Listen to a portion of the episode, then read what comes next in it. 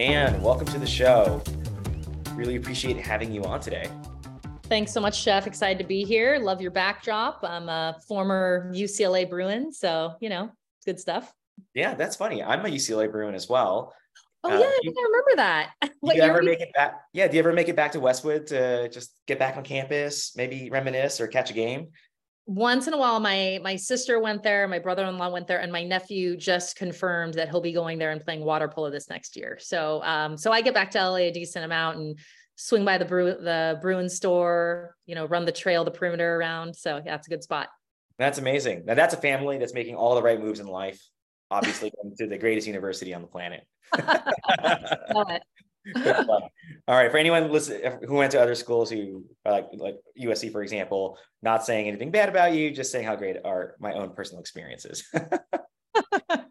so you know, before we talked uh, here, we had a little bit of prep, and we are just kind of shooting the breeze around your consulting firm. I want to get to that in a second, but we talked about the importance of RevOps, and in particular, you know, RevOps needing to be um, absolutely instrumental in governing the go-to-market motion. I'd be curious to hear a little bit about your background and the relevance around helping shepherd or develop that go-to-market motion.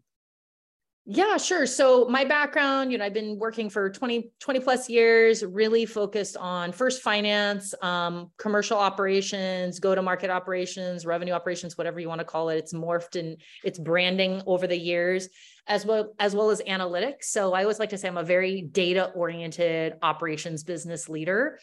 And I think you can kind of see that come through in terms of the role that I think RevOps plays in, in shaping the go-to-market, really using data to inform like what's really really working well using it to inform you know what the right process is. I like to say that a lot of people define go to market strategy very differently and probably the best person to help shape that go to market strategy is revops for that multidimensional view that they have of the go to market because they partner so cross functionally i like to think of it as you know what are the problems we solve for our customers how do we solve those problems? How do, what do our solutions look like? How do we differentiate ourselves? And then once we really make that well understood in the market and with our buyer how do we create a really repeatable process by which our sellers and our cs and account management teams manage their deals through? Now that's really cool. I remember when i was searching for jobs out of ucla i remember their job titles like sales planning analyst right? Uh, demand side operations you know, you saw all sorts of different titles that probably aren't found today. And it seems like the industry is settled on RevOps. I think it's probably catchier than say go to market operations. Now, I'd be curious to hear from you about your journey about picking up the kind of the hard and tactical skills that were needed for your success. And then how did you complement that with kind of the soft skills, managing up, working with peers, working cross functionally? Be curious to hear about that intersection as you started climbing up in your career. Yeah, wow, that's a great question. And and you're right. You know, I started out in finance, so I had a lot of those kind of like technical reporting skills. I always had a um, a soft spot in my heart for systems. I think my first systems implementation exposure was was a billion dollar SAP project at my first company, just just like a small little company out there. Um, and I found that I really understood like systems architecture, architecture off the bat. Um, maybe because back to those UCLA days, I did study engineering for about a year and a half, so I think I, I had that that foundation. Um, but as I saw over the course of my career, I really, and part of the reason why I entered operations in the first place from finance was I deeply wanted to understand how the business was operating. I wanted to understand more than just the numbers, like what was happening on the ground, what activities were people doing on the ground, how were they actually managing their workflow to drive those outcomes. And that was something that I just found myself over and over again deeply curious about. So a lot of, you know, probably the first 10 years was really around cross-functional project management, um, project implementation, reporting. But then as I started to get into the more senior levels of my career, so leading teams, moving into a VP role, being on executive teams, I realized that what got me to those first 10 years and having a lot of success being somebody who really you know got things done quickly um, moved with speed very data oriented very process oriented needed to shift. And it was much more about how am i ensuring that i have others in the boat with me how am i ensuring that they're bought into this change and that i'm really bringing like their voice to the table and so i think that is something that when I think about, you know, RevOps and executive RevOps leaders, or even like CROs and um, executive revenue leaders, their number one job is to align the org. And so that is the number one soft skill I think that if you want to be like a senior RevOps executive, you need to start honing in on that quality. So I keep thinking of a couple of things. One, we have a remarkable similar, a remarkably similar background. I was a you know a rehabilitating consultant post UCLA, then FP&A, and then I also moved into go to market operations. I found that those Excel modeling skills came in so handy when I was exposed to the back end, you know, data warehouse. It's like, oh, a left join is actually very similar to a, a VLOOKUP. Oh, okay, I can I can I, I can rock with this. Let's let, let's let's expound on that. And then the same thing as you, you know, the hard technical skills, you become the trusted center. People go to you because you're the person that can answer a question within seconds, maybe a few minutes. Mm-hmm. And that's what I always think about, you know, the folks that I hire on my team, how do I get them to that place where I say, look, you're coming in and yes, your hair's on fire, you're drinking from the fire hose, but at some point you're the well. People are going to come to you for specific buckets of water because you're the expert. You have those technical level two, level three skills. And then when you get to that level four, you're solving problems on my behalf. You're walking up to me saying, I've identified a problem. I already solved it, but here's some of the options. If you want the detail, here's the detail. And that's when I know that someone is starting to move, you know, further up in their career. And, uh, you know, that's, that's great joy that I see as a leader, seeing other people, um, you know, move forward. It's also a great way to get the entire unit to a place where you know the, the sum is greater than you know the sum uh, the output is greater than the sum of its parts. I you know always think about that. Oh 100% 100% the multiplier effect of you know i'm a big believer trying to interrupt you jeff but big believer in operating as a cohesive unit you know and the, and that like if you are able to run and really pull out people's strengths you're going to get a lot more out of that collective team than each individual. So it's really good for your team member to understand like what do you uniquely bring to the table? You know i i've had i've managed people from hardcore engineers to data scientists to um you know let's see content marketers to CRM administrators to strategists. And they each bring such a different nascent strength to the table. And it's my job to really understand those strengths and then kind of like get out of the way, honestly, for, and give them the space to shine. But you know, you you you honed in on something that I also deeply agree with, which is that the way that you earn the right to be at the table and have credibility is by being a subject matter expert you know so find that subject matter expertise. You can't be the bser who's talking up here at the start of your career. You don't get to do strategy i think until you really understand how that strategy gets implemented. So i do a lot of strategy but i'm a very bottoms up strategist which is why frankly my strategies get implemented successfully. Now that's amazing. That one letter that comes to mind is the letter t in t-shaped career. I think we spend a lot of our careers climbing up certain technical paths. And so you become a deep expert in either technical skills or specific business unit or specific industry. Then as you rise up, you're in a position where you're having to manage others. You just talked about having to manage a data scientist, folks in content marketing. I mean, those are completely different skills. And the fact that you've been able to lead those means to me that you have to have the ability to, you know, put that cross on the top of that T. And so align, let's go focus on alignment a little bit. I would love to hear, like, you know, when was the first time you realized, oh, shoot, I have to kind of change tack in order to drive alignment? It's not just being specific about the numbers or some sort of um, on time budget delivery or project delivery. You know, when was the first moment you were like, oh, wow, like this alignment is something that I need to start honing in on? Oh yeah. I remember the time in my life. So I was I was at Medallia. Um, so I was at Medallia right after moving back from Africa, and I did my first job at Medallia as director of sales operations and analytics.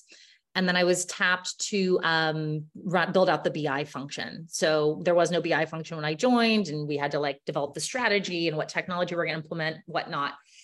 And to be really frank, I, you know, I saw the path. I think being, you know, systems thinker, somebody who deals well with a lot of complexity. I don't know if you feel this way, but I can often kind of see the path through that complexity pretty clearly that can be a strength, but it can also be, I think, a, a detriment if if you're moving way too quickly and you haven't brought people along. And if I'm honest, right as I was trying to build out the initial strategy for BI, I think I might have just been like whacking people on the head with it. like we have to do this. I see the path. This is the path from A to Z to get there. I've mapped it all. This project plan. Let's go. And it was, I think I hadn't paused to really cultivate the importance of creating space for them to ask questions, to realize that like people are at a different stage in their journey of realization of in this case they need to adopt bi and i had to meet them really where they were and also make space for their feedback versus just bulldozing my way through. And so that was um when i think back on that moment it or that time in my life i mean it was it was frustrating but I, I always think back to a woman. Her name's Jess Phelps. She's actually like an executive coach, and we were lucky enough to have her in house in our HR department. Where I had a meeting with her and she's like, you're going to have to really lean into your feedback hard here and you're going to have to probably really slow down and and that's that's going to kind of like be the way that you're going to get past this and it, it it really sticks out to me because i had to look introspectively and be like the way i'm doing this is just not working you know? And so that that um the first go at bi and getting that signed off didn't happen. But then um taking that feedback in and actually partnering on the ground with the business stakeholders around a problem they needed to solve. And it just so happened that our bi infrastructure was going to be like a path to solve it. Ended up getting approved the second go around. But i it had to become something that tied into an area that they already cared about so it wasn't just my voice shouting from the rafters alone Oh, absolutely. I think there's a double-edged sword here, right? Because you're highly capable, you have seen the path, you can also see the future path ahead of you. And in some cases, the team, you know, that reports to you or your stakeholders that work with you, they admire the ability for you to bring that crystal clarity. But at the same time, it's like, well, okay, everyone is at a different path. You may have to slow down in certain cases. And by slowing down, you're actually moving fast because you're getting them caught up. And once they're caught up, I mean, who knows, right? Like you're empowering that person to bring their best A game. Absolutely. I totally agree with that. I've been in the same boat before where, you know, I've actually bear hugged certain projects because I've just felt they played to my strengths. And I thought to myself, if I don't bear hug this thing, this project might go off the rails. And it had some unintended, you know, consequences to it, right? Like, you know, RevOps, unfortunately, or fortunately, how you see it, you have a wide mandate you have more than just one project on your plate and you want to make sure that you're able to juggle and spin those different plates in the air and communicate effectively to your stakeholders where all those different initiatives are. Yeah and you know as you were talking jeff i had another thought if i could add in. This is this is getting really vulnerable but i think it's important because it's something that i also had to frankly like look at myself and decide i needed to act a bit differently and and I've also seen this in other RevOps practitioners sometimes be burned is sometimes you have to not be the person who thinks they're the smartest person in the room. You know, like you might know to what we were talking about earlier, something at a level of depth and a level level of um, detail that nobody else is going to know. And maybe that got you to where you were, leading in with all that detail and with all of that expertise. But one thing that I've learned over my career is if you bombard people with that level of information, they just like tune out. Right. And it's a really great way to, even if you're trying to make, perhaps in my case, establish credibility, you lose credibility quickly because no one's listening anymore. And so there was this element where I was like, okay, maybe I see the path. Maybe I know like exactly where this is going to lead, but I can't go in like professing myself to have it all figured out. Like that's not going to win any friends, you know? And so again, these are those softer aspects of like how you effectively manage change. And, you know, I even was um, writing something yesterday that, you know, as a consultant, some consultants I've seen, you know, they want to come in here and they want to save the day. Um, but it's not your job to be the hero. Your job is to make your customer and your client and the internal people in that client the hero. Your job is to unearth what makes them the hero and expose that, right? Absolutely. So that's a great segue. I wanted to dig into a little bit about, you know, where you are now. You've transitioned into, you know, a solopreneur, really launching your consulting practice. First, you know, why the switch? Just love to dig into that a little bit. Yeah. Um, gosh, it's something that I I was kind of like thinking about for a few months, but you know, I've been a five time startup operator since moving back to the US and worked in big startups, small startups, 100 person companies to 1500 person companies, pre IPO to post IPO. And, and I really enjoyed it. Um, but I just found that instead of just working within one company, And generally, companies would bring me in around Series B, Series C. And I always say they brought me in, it was always like six months to a year too late, right? They're like, and everything is breaking. We need to scale. We need a head of RevOps. Can you come in and help us embed all of this? And so the first six months were just spent unpacking all of that.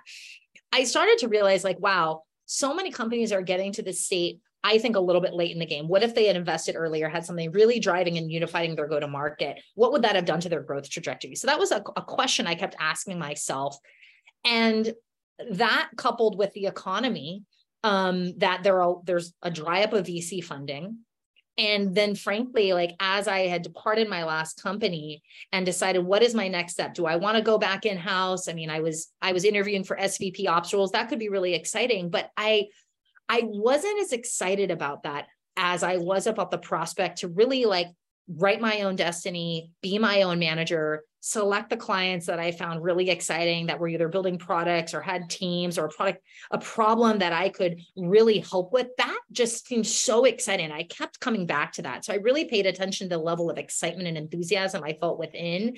And um, it just so happened to coincide with probably within a week or two of leaving my company five to eight unsolicited inbound leads coming in asking if I did RevOps support. So it was real market validation that there's a need for what I have, and I think I can help these people.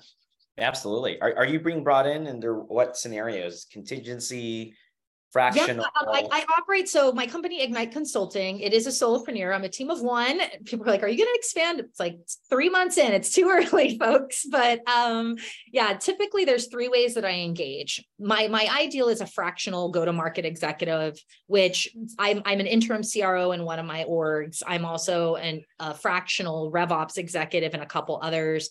Um, and so I'm doing anywhere from, you know, one day a week with clients to my largest client is three days a week right? Um, I also have companies that just say, hey, I don't maybe need that much time per week, but I want to get some advice from you. Now, there are companies that I, I'm a formal advisor to them. There are others who are like, I just want to have some ad hoc time to get feedback on you being a, a multi time RevOps buyer, helping me understand what that looks like, or maybe just general RevOps advisory. Um, so there's like advisory, fractional. And then there's this other one that's more bespoke consulting engagements. To be honest, that's like if you really specifically know you have this problem you need to solve for, I can come in and help you with that. But I probably lean more towards fractional and advisory. I think that's my sweet spot. Yeah, I think that plays to your strengths as well, right? Like I think if you're early in your career doing the kind of project delivery, short burst, six to 12 week engagement, deliver a specific program or initiative, maybe even a technical, a technical component to it. But the fractional advisory, I mean, you can't get that unless you've been there, you've seen it, right? 100%. You, you, yeah, you've you've gone the war um, with uh, against or with certain executives, and you kind of see the game unfold and you know how leaders stink. I think that's very different. And then there's a whole category of startups who are looking for seasoned RevOps leaders like yourself, and they're asking for uh, advisory. And I think this is a kind of a new shape where they're looking for uh, help with product the the market formation persona getting into the buyer psychology i think i think that's hugely valuable i can't tell you how many how many emails i'm getting in my inbox and linkedin sure. from new startups trying to sell me something or at least um, you know pick uh, quote unquote ask for feedback oh the can i pick your brain for 20 minutes you know you, yes. you, can't do that or you'll do no work and you know it's interesting you bring up something you know jeff especially since we have similar backgrounds um, being kind of like very systems oriented, data oriented leaders, like, yes, done revenue strategy, yes, done RevOps. But to your point, a lot of what I advise, companies that I advise, or even these light touch advisory, aren't just on their go to market, it's actually on their product. Because if you think about it, who do I think is best equipped to advise on product? The teams that are implementing it. And usually those teams are RevOps. You know, somebody decides they need something. Now you need to make sure that it gets implemented correctly. You need to make sure that it gets adopted, that you understand what like the the advanced the basic to advanced features are and how those help solve the problems in house so you have a really good perspective to shape a product roadmap for a go to market organization and the subgroups within and that's actually something like i love doing maybe it's because when i was in the bi world i was sitting in the cio org managing all the different tech but um, that's something that's kind of emerged as as as i think a real also sweet spot for for somebody with our type of background Absolutely. You know, it's interesting. The last couple of years, I've had the opportunity to lead uh, an SDR org very temporarily. I've had the opportunity to play the role of sales enablement and lead sales enablement at several shops. And I, I yep. quite frankly love writing like cold call scripts, reading through emails, being a grammar Nazi and editing. Oh, uh, wow. trying to get cold copy down the 100 words or less how to work with product marketing and content marketing and find you know where do you give value and then how do you measure those call to actions and bring them back through your conversion funnel those are things that i actually really really love i remember that in the early days i spent a lot of time with salesforce because when i took my first sales ops job they said look we want your, a lot of your finance skills a lot of the data analytics but we also need this thing we need this help with this little thing called salesforce we need it to be configured. I was like, I have never used Salesforce in my entire life. here I was solo, team of one, leader of operations. And I didn't know what I signed up for when I took the role. And I remember thinking, I gotta get, I gotta get really good at Salesforce, like real fast. And so I remember paying for my own course, um, getting certified a long time ago, uh, and a lot of time on Stack Overflow, like a ton of Stack Overflow.